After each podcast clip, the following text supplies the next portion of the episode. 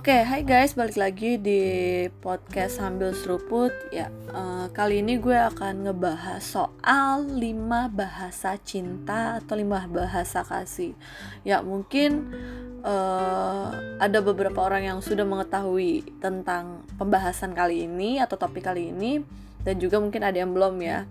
Nah, uh, menurut gue uh, untuk mengetahui ini sangat penting sih sebagaimana kita berada di anggota keluarga dan juga mungkin uh, penting banget buat bagi pasang uh, kita yang mungkin sedang menjalin hubungan atau yang sudah menikah juga uh, cukup penting untuk mengetahui ini.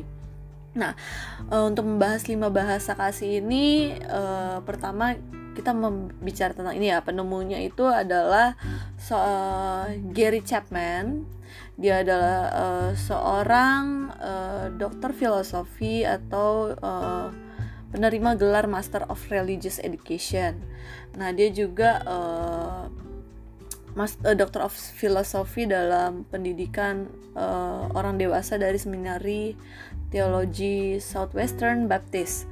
So, uh, ada beberapa hal yang dia sebutkan mengenai lima bahasa kasih ini yang mungkin uh, sebagai uh, individu uh, yang sedang mungkin sedang menjalin cinta ataupun dalam uh, pasangan suami istri juga yang pacaran atau sudah menikah euforia cinta mungkin tahu ya biasanya ada di tahap tahun kedua di mana sepasang sejoli mengalami puncak jatuh cinta.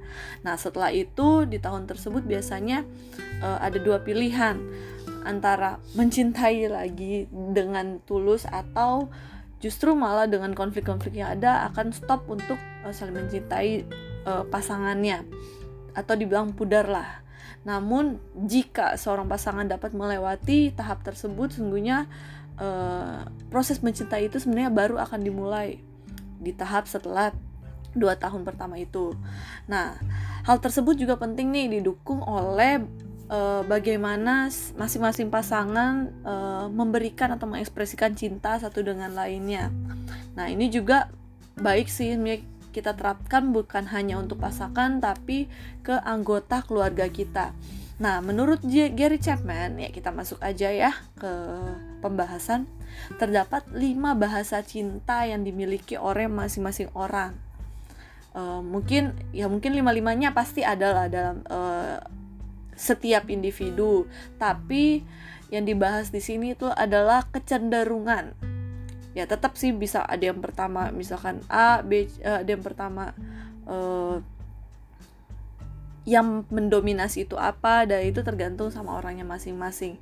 Nah, kita akan bahas yang pertama itu uh, bahasa cinta uh, love of affirmation atau kata-kata dukungan atau kata-kata yang meneguhkan. Orang yang mempunyai bahasa kasih ini biasanya akan merasa sangat dicintai atau merasa sangat ya ya dicintai lah. Ketika orang-orang sekitar mereka uh, memberikan eh, kalimat-kalimat atau kata-kata dukungan. Misalkan wah kamu hebat ya uh, bisa melakukan ini. Kamu ih cantik banget sih hari ini. Kok kamu kelihatan uh, apa manis banget hari ini atau kamu ganteng banget. Nah mungkin hal tersebut di, uh, dibilang sepele sih.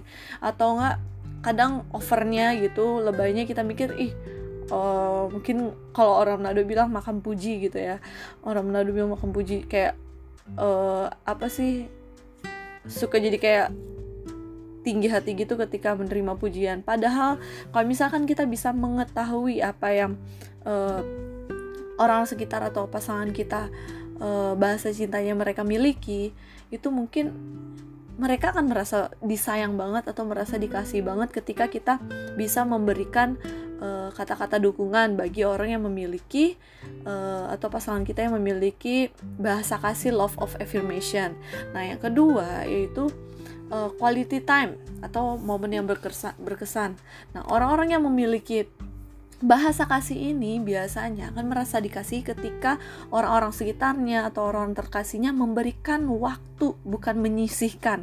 Memberikan waktu uh, yang berkualitas atau waktu khusus untuk uh, pasangannya itu sendiri ketika mungkin dalam uh, kesibukannya uh, dalam ya keribetan dalam bekerja dan apa pun uh, lainnya. Nah biasanya mereka akan memberikan waktu uh, kayak yang diperlukan oleh orang yang memiliki quality time uh, love language ini uh, mungkin kayak deep talk walaupun hanya ngobrolin soal upil gede atau kecil gitu bareng. Ya pokoknya hal-hal yang dari gak jelas sampai hal yang jelas gitu ketika uh, mereka memberikan uh, waktunya kepada orang yang memiliki uh, love language quality time ini mereka akan sangat dikasihi banget. Bahkan mungkin ketika kalian walaupun sibuk banget nih kalian tahu uh, pasangan kalian punya love of affirmationnya itu uh, quality time itu uh, kamu kasih waktu mereka untuk misalkan lagi LDR waktu untuk nelpon aja tuh mereka sangat merasa dikasihi. Nah biasanya untuk pasangan mungkin yang uh, lagi pacaran ataupun itu minimal ya buat uh, mungkin kalian punya pasangan yang uh, love language-nya quality time minimal kalian berikan waktu misalkan dalam seminggu uh, buat kalian yang LDR nggak terlalu jauh gitu. Seminggu ya mentok-mentok minimal satu kali. Dan mungkin untuk jarak dekat ya dua atau tiga kali untuk waktu bertemu itu udah di dalam kategori wajar sih ya. Nah ini uh, bisa dilakukan dengan ngobrol santai deep talk yang pastinya tanpa diganggu oleh gadget. Itu dia nah lalu ketiga itu uh, tentang uh, receiving gift orang yang memiliki bahasa kasih receiving receiving gift nah mungkin kita pikir receiving gift itu kayak ah hadiah-hadiah matre nih atau apa. Nah, sekali lagi ini orang yang mempunyai bahasa kasih ini bukan matre ya. Ini memang bawaan dari ke sana dari sananya istilah orang yang mempunyai ini. Mereka akan sangat dikasih ketika uh, pasangannya atau orang terdekatnya memberikan hadiah-hadiah kecil, nggak harus mahal. Ingat nggak harus mahal.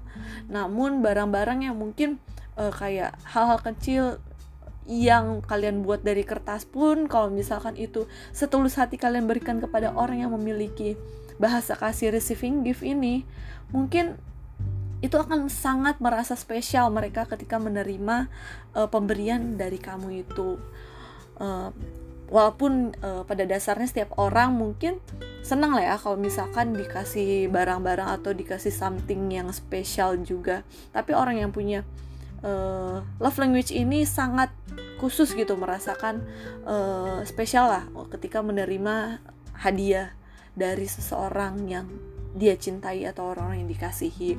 Nah selanjutnya ini uh, pelayanan atau acts of service.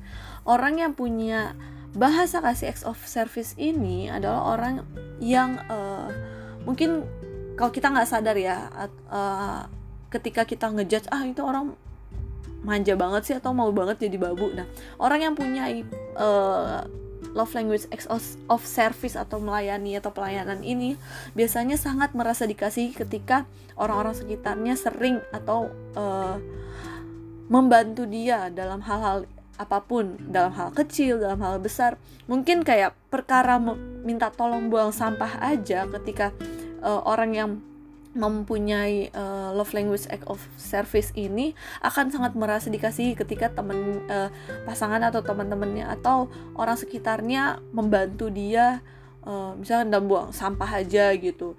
Terus uh, misalkan uh, mungkin kalian sering gitu dapetin kayak teman-teman uh, lihat pasangan kayak ada yang minta tolong dibawain lah inilah ditolong minta tol diminta tolong gitu untuk dalam hal tertentu Nah, biasanya jika kalian uh, atau pasangan kalian mempunyai love language ini, coba deh kalian uh, kayak membantu hal-hal yang uh, mungkin tanpa mereka sebutkan kalian ketika kalian bantu mereka akan sangat merasa dikasihi.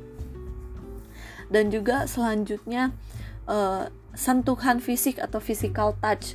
Please jangan anggap bahasa kasih ini negatif ya atau berkaitan dengan sentuh sentuhan seksual. Karena orang yang punya bahasa kasih ini beda. Mereka uh, mempunyai bahasa kasih ini akan merasa dikasih memang uh, ketika seseorang uh, memberikan uh, pelukan ciuman uh, ciuman mungkin itu untuk yang berpasangan tepukan di pundak atau mengelus membelai nah uh, ketika kalian memiliki bahasa kasih ini orang yang memiliki bahasa kasih ini akan merasa di, uh, di sangat dicintai uh, ketika orang sekitar membeli sentuhan fisik kepada uh, mereka. Nah ini biasanya kalau misalnya kita mau lihat atau mau tahu orang dengan bahasa kasih ini coba amatin ketika dia sedang melihat anak kecil atau anak kecil ya melihat anak kecil.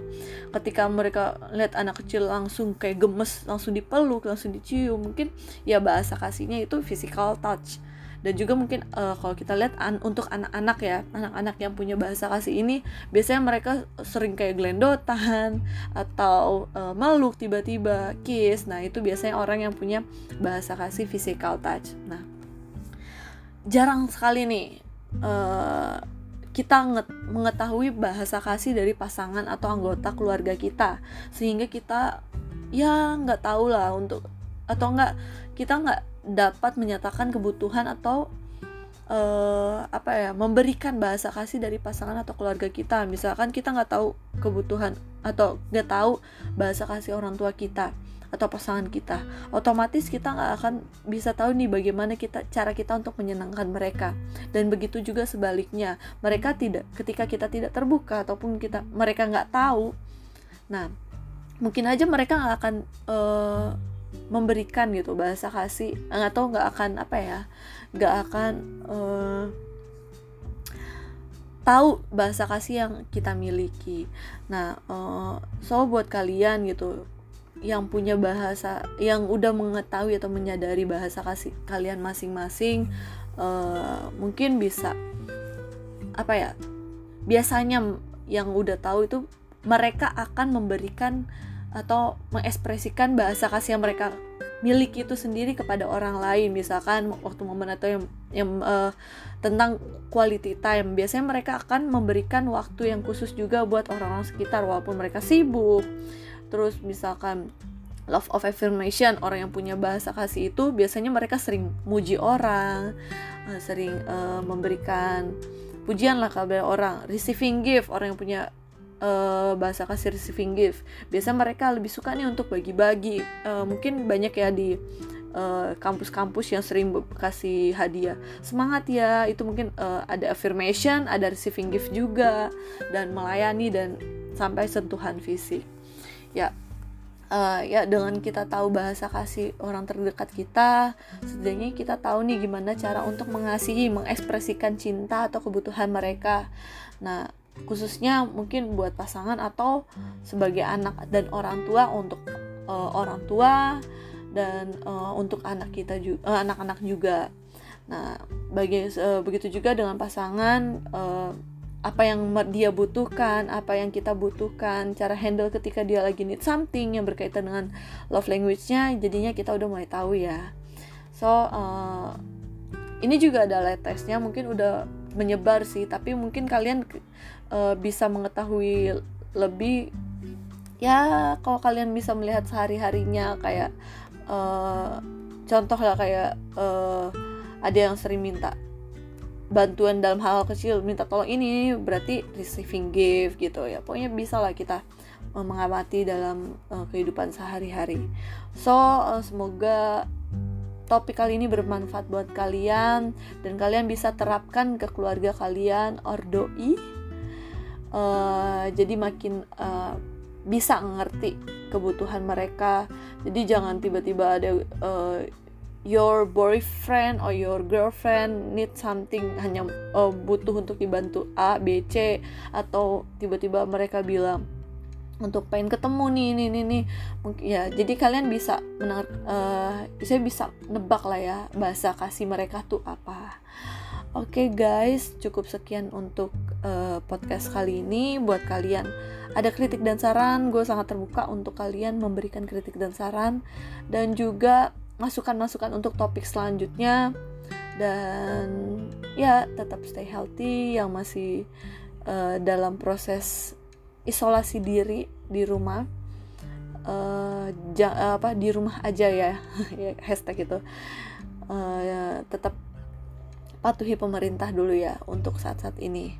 Oke guys, sampai ketemu di podcast selanjutnya. See ya.